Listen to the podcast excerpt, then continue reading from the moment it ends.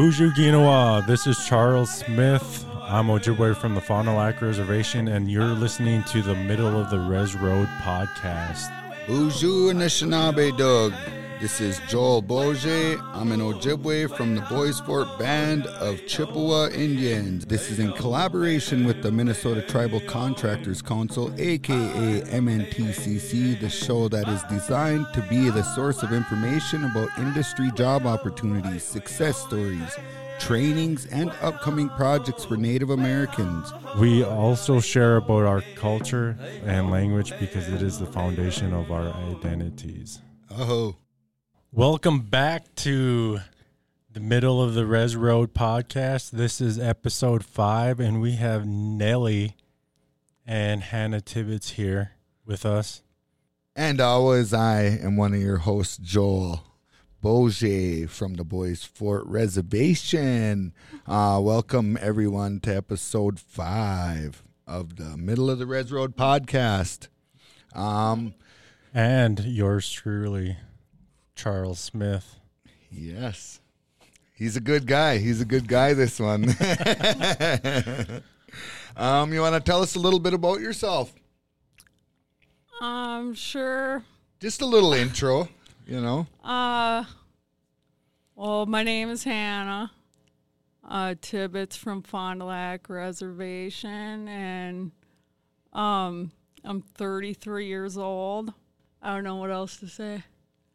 Mental health therapist, working at Minoya, Island. How did you get into being a mental health therapist? um, well, I kind of like fell into it, I guess. I didn't like pick it. Like growing up, I wasn't like, uh, I want to be a mental health therapist when I grow up. I just, uh, I don't know, was in school and the, the psychology classes were interesting to me and mostly because I wanted to learn more about myself to figure out myself and um so, somehow I just ended up going into mental health therapy. That's so weird that you say it just like that because I was having a conversation with my dad one day. This was a couple of months ago. He's told me this before, but he just told me this like um two months ago that when he went to the College of Saint Scholastica, he was taking psychology classes, and he said for the most part, people take psychology classes to figure out their their own stuff. Yeah. And I was like, well, you know. Then I started thinking about it, and it makes sense. Yeah. Was there other students that you noticed that were doing like the same thing, trying to figure out their own stuff? Um I guess I didn't really get close to anyone in school to know enough about them. But like originally I started going to school to get that at Fond du Lac to get the um I was taking all the indigenous courses. I was going to get that certificate or whatever and cuz I always knew I wanted to work for the res. But then I um, transferred over to Riverland Community College when I moved, and they didn't have any of those courses, and so like none of my credits transferred. But um, the only ones that seemed interesting were the psychology ones, since I had to like basically start over to And- get my AA degree, and that's where I took the the courses was at Riverland. And to become a mental health therapist at the clinic, it just requires a AA or bachelor's or master's. What do you have now? A master's A master's Yeah. in psychology, in um social work. social work. Yeah, clinical social work, and I I went to the College of Saint Scholastica too. That's where you got your master's degree. Yeah, that's where I got my bachelor's and master's. Uh, let me uh, ask a question. Let's back that up a little bit. You said you fell into that that type of work. What what motivated you in your life right at that moment where you just figured, I want to go back to school. I want to do something with my life, or That's that's actually a really good question because I remember exactly what it was. Like I um I was working at the clinic doing registration. You know, checking people in for their medical and optical appointments. And I love that job cuz I could I met everyone and I could see everyone and it it was cool, but I was uh, paying for daycare for my daughter and that was literally like all my money would go to rent and then daycare. And I was like, what am I doing? Because I'm paying someone else to raise my daughter. I didn't like that. But then, two, um, a lot of people would be coming in there needing help with something, needing assistance with something. And like doing registration, I couldn't do as much as I know I could be doing. And um, that's what kind of prompted me to go into social work so I could actively be with them doing the stuff that I've been through. Like, I've been through all of that. So, a little bit of experience then yeah. of what you really wanted to do, and that kind of just drove you to uh, seek a better career. Yeah. Yeah. To get like to get paid more and to also be able to do more with people in the community. So, becoming a mental health therapist, how has that changed how you parent? So, you, I suppose you would have parented differently without that kind of background or what you've been exposed to, right? I think, yeah, I think it has like, Compared to how you were parented. oh Like, how yeah, is it different? Better? oh it's way better. Even I'm not like gonna diss my parents or anything, but like I think me and Nellie have we have a way more closer relationship and I pay more attention to her and I listen to her. That's that's weird. Yeah, it's like a generational thing. I know it's not for everybody. And I, Joel, one of the best parents that I know, one of the only dads that I know that has full custody of his kids. Yeah. I mean, that's unheard of. That's weird. That doesn't happen every day. And then the parent, my my own, you know, checking out my own parenting abilities compared to or capabilities or how I parent compared to my parents, it's completely different. It's like being more in touch with my emotions and feelings and making sure that I check with my parent or check with my kids on how they feel. And then even with my my own parents, it, my relationship as I've gotten older, as I've learned how to express myself, my relationships with my parents, both of them, have gotten better. That's awesome. I I guess my life has gotten better since I've learned more of these things too. Like even like setting boundaries with my parents or like my family, like telling them what I need. Like I've learned to do that through working with other people. Communication. Yeah. That's so weird, like doing that for the first time or first couple of times, telling your parents, "Hey, I need this and I don't need that." Yeah. A- and they could take offense to that. Yeah, they, they- like especially if they're they're not understanding where you're coming from with it. yeah. Yep. No, Yeah. I understand that. Like, it uh, usually causes fights. yeah, and, and it and it could feel like an attack. Yeah. It really can. And and I get that because I used to think that same way when I, when somebody would set boundaries with me. It's like it felt like an attack, like they didn't want anything to do with me. And, and no, that's just setting healthy boundaries and Yeah. learning to accept those healthy boundaries is is a beautiful thing, especially you know when your relationships could grow yeah. from that. Nellie, do you can you set boundaries with your mom? Not really. No, you ever learned that yet? One day. I Well, I don't know. I don't. She's like scary. what what She's I- a mom. Well, I can think of one is like t- if she doesn't want her picture taken or whatever. no, you still take. My I picture. just did the other day. But normally I don't or post pictures that she don't like. Or like I don't go through her phone unless there's a reason. Like I give her privacy and I don't uh, interfere with you and your friends. I mean, I think you know more about my friends than um, their parents know about me. Like, I tell you more. Yeah. Yes, see, and that that's communication. That's beautiful that you can talk to your mother about stuff like that. That is actually a very good thing, because you're you're just making your mother aware is what you're doing, and that's that's a good relationship that you have faith in your mom to be able to tell her things. Yeah, 'cause like I'll have friends that don't tell their mom like anything, and it kind of weirds me out 'cause I'm like, you're not like it. I don't know how you can do that. Like just like keep a bunch of stuff from your mom. Yeah. Like like and and that's what my daughter is when she talks to her mom, she talks to her mom about things that she don't talk to me about cuz I'm a dad and she don't feel comfortable with that and that's okay. As it it just like I just tell her just get it out. Yeah. Get it out on your mom, put it on your mom or do what you got to do, but there's some things she keeps from me. I know that. Yeah. just being a dad.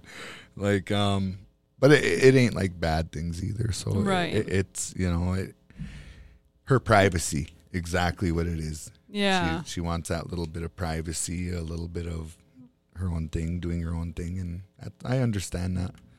But I could never go through her phone. Right. she just would never allow that. Yeah. She she would probably try to run away or you know something.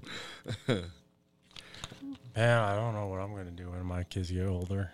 I mean, I, they don't have no phones, but they have tablets. I don't never go through their tablets. Once in a while, I'll check their apps and stuff, but Yeah. not too much. They usually have their own privacy too. They're living their own little lives and Yeah. figuring out who they are.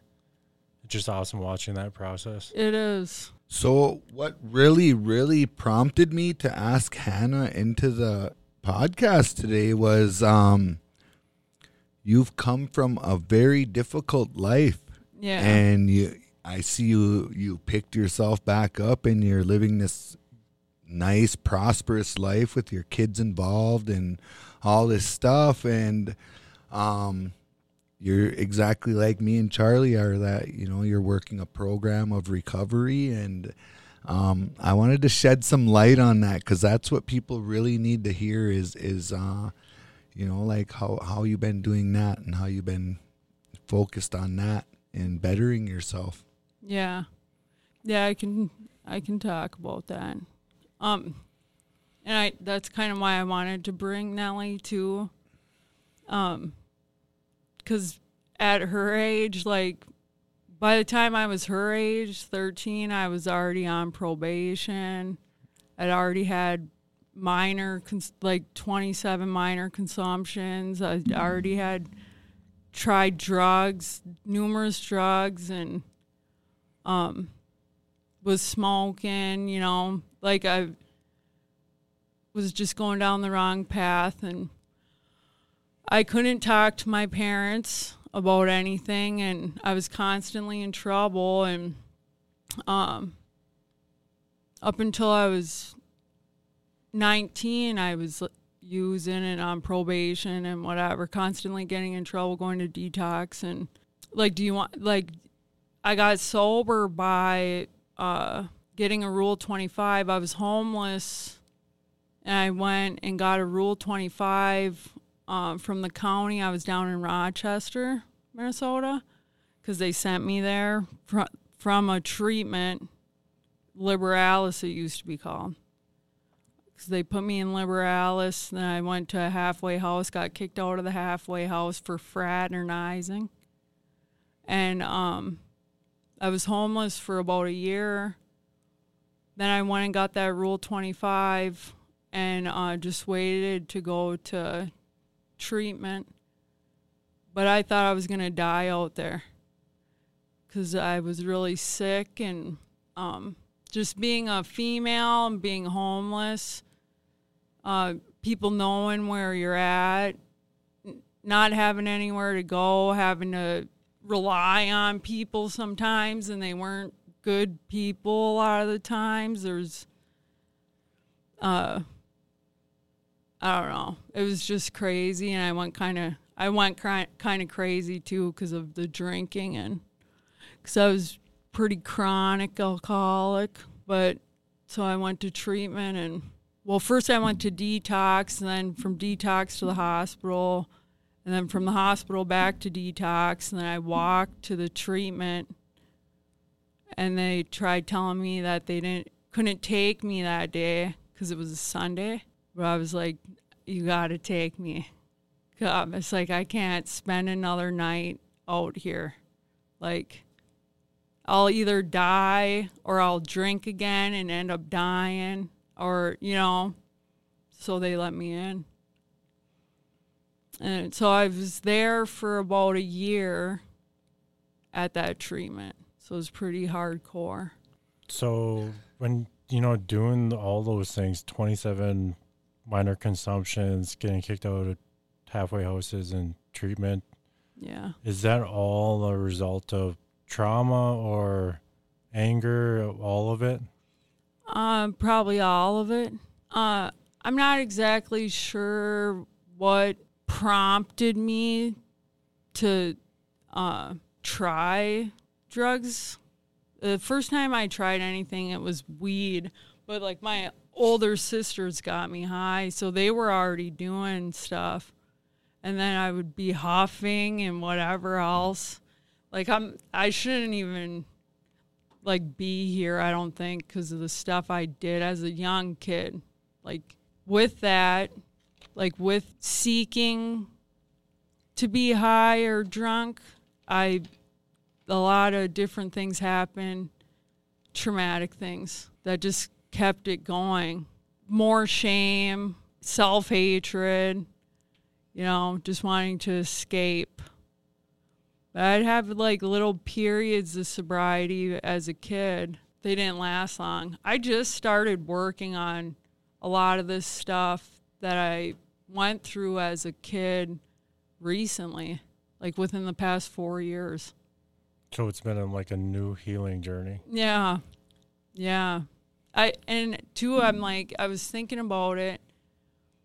I don't think I would have been like emotionally strong enough to even talk about any of that until now.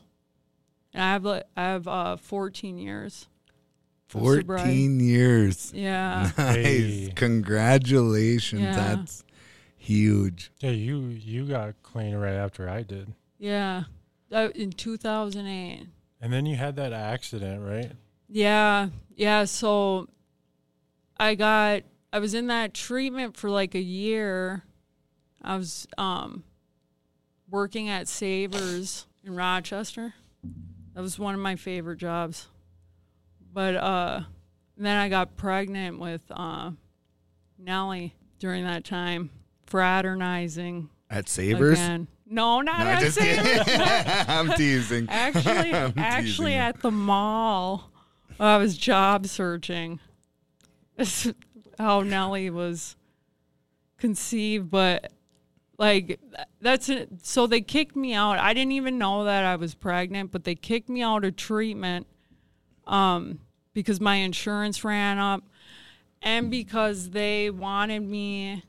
I found this sober living house to live in, but they didn't want me in there because it was uh, co-ed, and um, but it was it was cheap and it was a room, and I, was like, they thought I had a issue with men or whatever, so they were like, no, they, they wanted me to go to the Dorothy Day House, which is a homeless shelter in Rochester, and I I didn't even go there when I was homeless because it wasn't safe there. Like it's not safe there for women and or any any vulnerable person. But um At the time, yeah, at the time at Dorothy Day, yeah, because they didn't lock the doors or nothing, and they had mul- multiple people in rooms. Yeah, so I, was, I never. You're either gonna get robbed or you're gonna get touched or something. Yep. Like, so they didn't lock the doors. no, none of none of the rooms had doors on them even, so anyone can. Go wherever Yeah, they want in there. yeah, and there's only one Jeez. staff. Yeah, so I never stayed there. I'm like, I'd rather take my chances outside. So this was while you were in recovery. Oh, in the beginning of your recovery, then. this was when um yeah when they kicked me out because they wanted me to stay at dorothy day instead of staying at the sober living place that i had found and my funding was up so they kicked me out because i wasn't following their recommendations but i stayed at that sober living place. And i stayed there i for probably about like six months and then i moved in. Once there was a bed available at the all women's sober living house i moved into there. So then and i went to meetings every day like multiple times a day. I'd walk to meetings and i walked to work because i didn't have a car for the longest time but i went to meetings every day i got a sponsor i was doing the steps I broke up with her dad because her dad was still using and ended up in jail actually. So I was like I'm not I'm not hanging out with you anymore. You know, I quit hanging out with people who were using. I quit talking to them. Um yeah, so then the treatment let me come back and graduate before I moved back up here to come home and have my baby. And it's super cool. I just want to say it's super cool that you knew that she had 14 years, or you're. It's On her fifteenth year, Yeah. she knew that. Like that's yeah, that's amazing. Like so, Yeah. you know, like you're, I could see you're very proud of your mom's recovery, and that's what's up. Yeah, she she's been coming to meetings with me since she was three days old. Sometimes she even tells me that she's like, "I want to go to a meeting. I feel like I need to go to a meeting." Yeah, but she just goes to hang out with her friend. She don't participate in the meetings.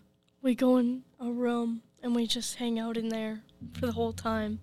There you go. Get to go to a meeting, go hang out with your friends. Yeah, Mm. Yeah. I, I do that. Fellowshipping. Fellowshipping. fellowship. There you go. Pam will always ask, "Are Yeah. we going to fellowship?" Yeah, yeah, it's it's awesome. My Yeah. my daughter, she's been asking me for like the last month, maybe two months, asking me to check out a meeting. Yeah, I finally took her to one like two weeks ago, Oh, and really? she got to see it. She's like, "What do you do at these meetings?" I'm like, "Do you just want to go and check it out?" So it was the talking circle on Sundays oh, at uh, One Roof, and she loved it. she wants to go again. Yeah. Yeah, and it's weird, you know, she's like six years old. I mean, I don't talk to her much about recovery or I share with her what I've what I've what I can yeah, at that age. yeah. But it was the first time she she's always hearing that I'm going to a meeting and she finally asked. So brought her. It was Yeah. awesome. Yeah, I think we need more of that. I I know we need more of that. Like even without um recovery or anything, just like talking with each other. Communication barriers. Yeah. Like, um, one more thing I wanted to ask you is, is you know, you kind of explained a little bit of your story. How long were you in recovery before you started school? Well, I started school at Fond du Lac um, wh- when I moved back up here. So I was pregnant with Nellie when when I first started to get my AA, and then um, so then then I had Nellie. I was almost done with my AA degree when I got into that car accident. Um, where I flew, I went off the bridge, and then I had severe injuries and whatever. And that's kind of crazy too, because Nellie was supposed to be with me that day, but something she was up all night, um, pulling at her ear and crying and whatever. So I asked my mom t- if she could bring her to the doctor. I called the clinic and got a same day appointment. It was the same time as my death and dying class, which is weird too. But it's weird too because I wasn't even really talking to my mom.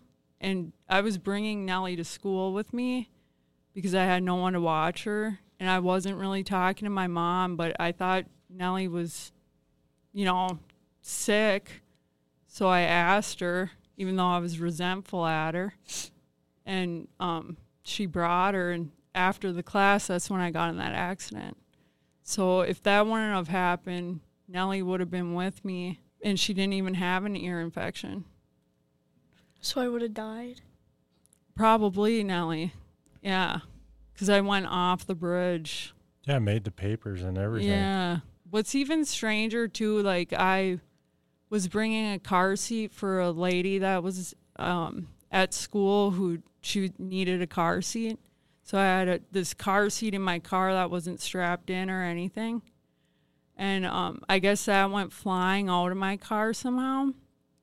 But um, when they came and got, when the paramedics came and they were tearing the roof off and taking me out, I was screaming for Nellie because I didn't like I got knocked out and whatever, but I was screaming for Nellie and thought she was with me because she was with me all the time. She's always with me, like, and um, they were looking and I could hear them talking about that car seat that the, there's no baby in it. So like I was freaking out, and um, they finally called my mom and they told me that she was okay. She was with my mom, and it was just like a flood of, like I just relaxed then, and then I started feeling like the pain and whatever from my injuries. But so after that, I went. I moved away from here. That's when I went to Riverland. I moved to Austin. It's back it's southern Minnesota. But I moved down there to get away from my family. like just because of like the things that were all going on with um how people were after my accident and whatever. Because it was just me and Nellie. It's just been me and Nellie her whole life, and um, I was struggling with the injuries and pain, but also because um, I had to get a morphine drip and had to have surgery on my neck, and then I had a TBI, and it's like all the thoughts of using came back as soon as I felt that morphine drip. So I had a sponsor and I was telling her the whole time, you know, my thoughts and everything. And thankfully I didn't relapse or anything, but that was tough. But I was probably, I think I was like two and a half years sober when that happened. So then I started school in Riverland and then I got my AA there. Moved back home again and started working at the clinic for registration. And then and then I I did that for like 2 years and then I went back to school. So I've been out of school for like 5 years now. And you maintained your recovery. You main, you went to school. You moved, all with all those injuries, TBI, Yeah. baby, Yeah. and did all of that by yourself. Yeah, with help though too. That- Like well, well, that that's huge though. Like Yeah. that the lifestyle that you came from. yeah. Like like that gives me hope for them people out there that are possibly in the same position, same uh, state of mind, or the same situation that you were in. That there is hope. That Yeah. that there is a way out, and if you just work hard and you you follow your your heart and your desires and and your goals. I mean, those are huge goals that that you put in front of yourself to be a good mom to Yeah. to just to be a good human being and and you you you did you know you're doing it you're still doing it 14 years later So, with all those life experiences, because not everybody lived a life like you. Like I know some of it, I know some of it when we were really close back in the day, and then getting to know you again. How does that impact the way you work with your clients, kids, community? Like that life experience, how how does that impact? How does that change? How does that make you better at what you do? I I think it I think it makes me better at what I do because I've had similar experiences and I know I know what like if it is like a barrier thing or like any sort of obstacle thing, but I think just knowing what they're experiencing, I don't know, because with school, it's like, yeah, they teach you whatever. Like they have a curriculum, they're teaching you whatever it is they have to, you know, but like none of that even compares to like actual real experience. Like, like when, if, if people know I'm in recovery, I think that opens them up to talk to more, more about it. Um, if they know too, like I'm not judgmental, I don't have any um, biases or whatever towards anything like that. But um, I don't know. I think just that real personal experience, I don't even have to tell them. I think people just know because I I knew like I've been to a lot of therapists my whole life. Like I've been forced to see them. I've been um, trying to find ones uh, that fit for me that you know I felt comfortable with, and most of them I didn't because I knew they had no idea what I was even talking about. They have no personal experience with it, and that can be that can be really frustrating when you're trying to find connection with somebody and they don't have it. But like with kids, with working with kids, um, I've had like a lot of healing, like personal healing while working with them because a lot, well, a few times kids have came and they've almost said exactly the stuff that I was going through as a kid like the same situations, the same type of things happening in their lives. And and it's like something will hit me and they're telling me about it. And um I think like what did I need to hear as a kid when that was going on with me? Like what do I wish somebody would have said to me about it? and then it's like I then it's like me not even talking. It's like our spirits are connecting. It's been like the most beautiful thing, like the most rewarding thing. Um, is working with the kids. I understand everything you just said, and that that is beautiful. Yeah, that, like where you just that that bond, you know, that bind that you have with the kids just becomes stronger. That bond yeah. that with the kids, and that's helping you heal. Yeah. At the same time, I totally understand that. That's uh, that's uh, spirituality, or it, it's just something that that you can't see, but you yeah, feel it. Yeah. Yeah. And, and I know they feel it too. Yep. I know they do. Like, I don't know. That's that's been the most rewarding thing to and to watch them after like like some of them I've said like you're going to have a good life. Like none of this stuff that has happened to you is going to affect you like cuz you're working on it and you know the truth about it.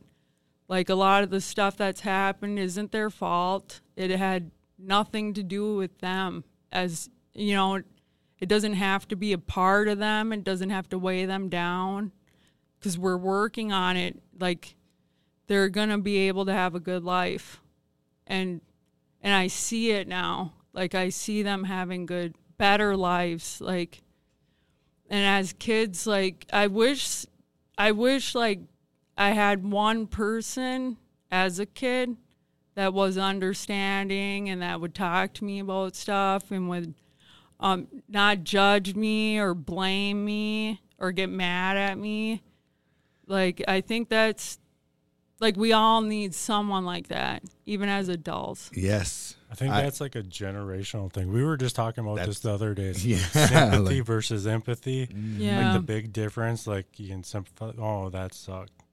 yeah. That sucked. I you know, too bad that happened to you. Lucky it didn't happen to me. Like Yeah. basically saying that, and then people just sitting with you and exper- experiencing it with you for a second or five minutes, an hour. That empathy is is a huge thing. Yeah. Just sitting with you, allowing you to express yourself, Yeah. and not having to say anything to them, but they know you're listening. Yeah. And that's what you know. Charlie kind of explained that to me the other day, and here I am, four and a half years into my recovery, and it's like I'm learning new things, yeah. and and, and that's just um, that's just awesome that I have really good people around me, and and and I really I really like what you said you know, about the connection thing, because and, and you know like as you're saying that, it's like man, I've said that before. What did I need when I was a kid? What Yeah. did, what did I need? And everything you said was exactly what what I was thinking about. Everything I needed. I needed someone to listen. I needed someone to play with. I needed someone to understand me. Yeah. I needed someone that I could openly be vulnerable with and show feelings. yeah. But um, you know, it wasn't like that. You know, back in uh, the late the mid '80s. yeah. No, it wasn't like that growing up No. either in the '90s, man. Uh-uh. No. and it just wasn't, you know. And it's like, um, I was kind of growing up on being told, you know, like you're a man, don't cry, yeah. or you know, you know. And I, I'm not saying anything, you know. That's just the way it was when I was young. Is you know, shut up or I'll give you something to cry about, Right. and, and not, you know. So so right away you had to mask emotions, and and that's a trauma too. Then that probably goes back way back and. Um, today I'm glad I'm aware of that and I understand that that that's just um, how we heal traumas Yeah. and how we heal past and and how we look at things today. So, like, what are the next steps for Hannah and Nellie? Like, the next big steps in Ooh, life? New goals, yes. What are the new goals? I don't know. That's I've been trying to figure out like new goals for me cuz cuz I do like to be busy and like now after finishing school and um being in this position now for a while, I'm like, okay, I got this career now and we're more comfortable now.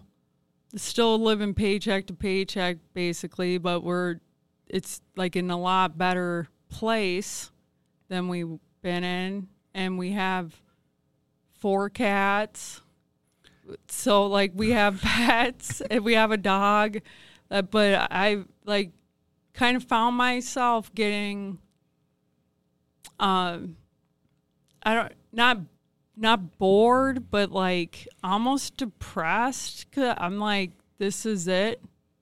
This is it for this is how my life is to be like it's not i need to have like different goals it's something to be working towards otherwise i just am kind of lazy and i don't know what the right word restless i guess Do private practice in the future? that's yeah, something.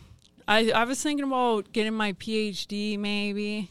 I still got to get my state license. I'm licensed through the tribe right now. And honestly, I don't really care too much about that difference and there's really no difference in licensure except like I can only use the Fond du Lac license for Fond du Lac but that's the only mm-hmm. place I want to be, anyways. Like I, I've al- always only wanted to work for my community. Yeah. That's awesome. Yeah, Yeah, And that's a goal. yeah, That is it. That's a huge goal. yeah. Well, actually, like one of my goals that, um, I I think too doesn't get talked to or talked about enough is my own mental health, and like that spiritual growth. Because now i'm at a place where i can finally work on these things that have haunted me my whole life and has caused issues in all my relationships. Um I can finally work on them. So I'm in therapy now again and actually working on my own stuff. So like I think that's a goal like me and Nellie both have like she she's recently started therapy too. So like spiritual growth, our mental health. Therapy's huge. I mean, Yeah. I love therapy. Like, I had my session today at three o'clock, and uh, it was like the best session so far. So therapy. Uh, the weird thing is that you still get it kind of. I get it once in a while from other people when I tell them about therapy. Never in the rooms, never at meetings, but outside of the meetings, I'll get they'll I'll get the funny looks like, man, you're crazy, aren't you? Yeah. like that stigma Yeah, it's weird that stigma is still kind of present in in culture outside of anyone doing any type of transformation or healing or you know change Yeah. Yeah. So, one more question before we wrap it up. How does one go about getting services for their children Oh, through the reservation? oh, through the reservation. Yes.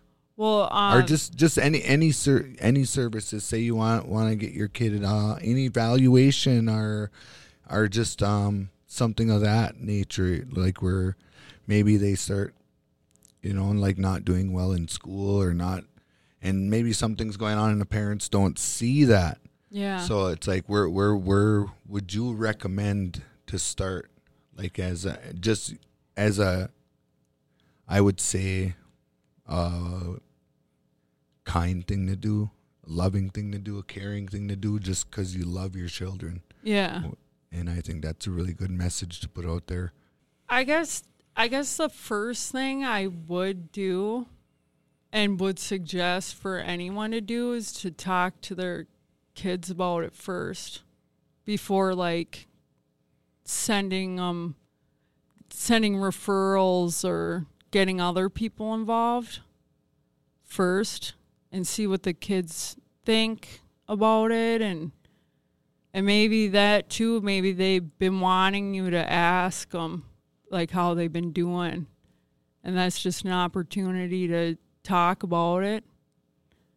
Um but then after that there's like there's tons of different resources for mental health. And i know there's like waiting lists too everywhere but even just to get on the waiting list because sometimes like just knowing you're gonna go knowing you're like going to be set up to go might be enough to keep someone go- going, you know. But um for the res it's kind of different cuz you have to be eligible. And there's different eligibility things. And the eligibility line on on the res that can if you just call the clinic they'll they'll send you to the eligibility line. Otherwise, there's um, like HDC around here, and people can just call, call them up, or have the schools. The schools can help too send referrals. and sometimes uh, what my therapist has shared you just you know ask your like hannah that's probably the best thing to do is ask your kids you know talk to your kids and develop a plan And, but if they want to go to therapy my therapist said yeah you just call us up and we'll get them a therapist we'll if if you want them to see the same therapist see me she can come your kids can come see me and then because you already have a relationship with that therapist. I don't know if that's how that worked with you. That's how it worked at um, ther- the therapy that I go to. Yeah. Birch and Pine, Oh, okay. free advertisement. right Yeah, yeah. Um, yeah. I um, I'll do like family therapy with families with parents with their kid. If if the parent like parent involvement is the is the number one thing though for therapy to really be effective with younger children.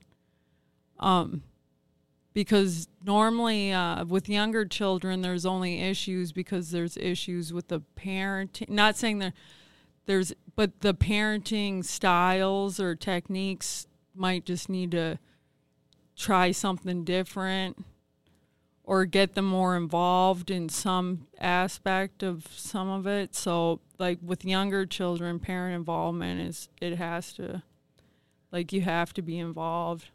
I like that. Yeah. And, and I just think that's a that's a good message to share, a good a very good message to pass. Tana, can I ask you one question before we get done? yeah. So you know you you like put the last 14 years in 48 minutes only. Yeah. Uh, can we have you come back again one of the and do another follow up episode or another episode? You know because you got you're you live an interesting life. You're going doing recovery things all the time. You have your Yeah. best friend that you know she has her own story. Yeah. Maybe we can get her on there with I- you. Yeah, and then you got the ink. Yeah. I was we didn't even get to yet. yeah. Yeah, yeah, Cross that's addiction. That's, yeah, I feel that. So Yeah. you want to do it? Yeah, I will. Yeah, and I was actually telling my friend that she should share her story. And, and Yeah. we can bring you both on. Okay, That, yeah, that'd be 'cause- okay too, That'd be because then awesome. You could probably bounce off one another, and, Yeah. and, and it'll actually make a pretty good episode. Yeah, because she's a big reason why I've had fun in recovery. She's the only reason I've had fun in recovery. It's because of her. That's dope. Yeah. That's Yeah. good. I still use Oh. that Yeah, I'll come back. Okay, there we go. We got the verbal, so it's already in writing. word. Whoa. no, I'm just kidding. And as we say in Ojibwe, uh, good Ojibwe salutation. If you guys didn't know, in Ojibwe, Nelly, you can remember this one. It's really easy. It's super easy. Weweni Sana. Weweni Sana in Ojibwe means take care. It means literally means live a good life. Weweni Sana Ginawa. Oh, Gigo Waba Min Minawa. Oh,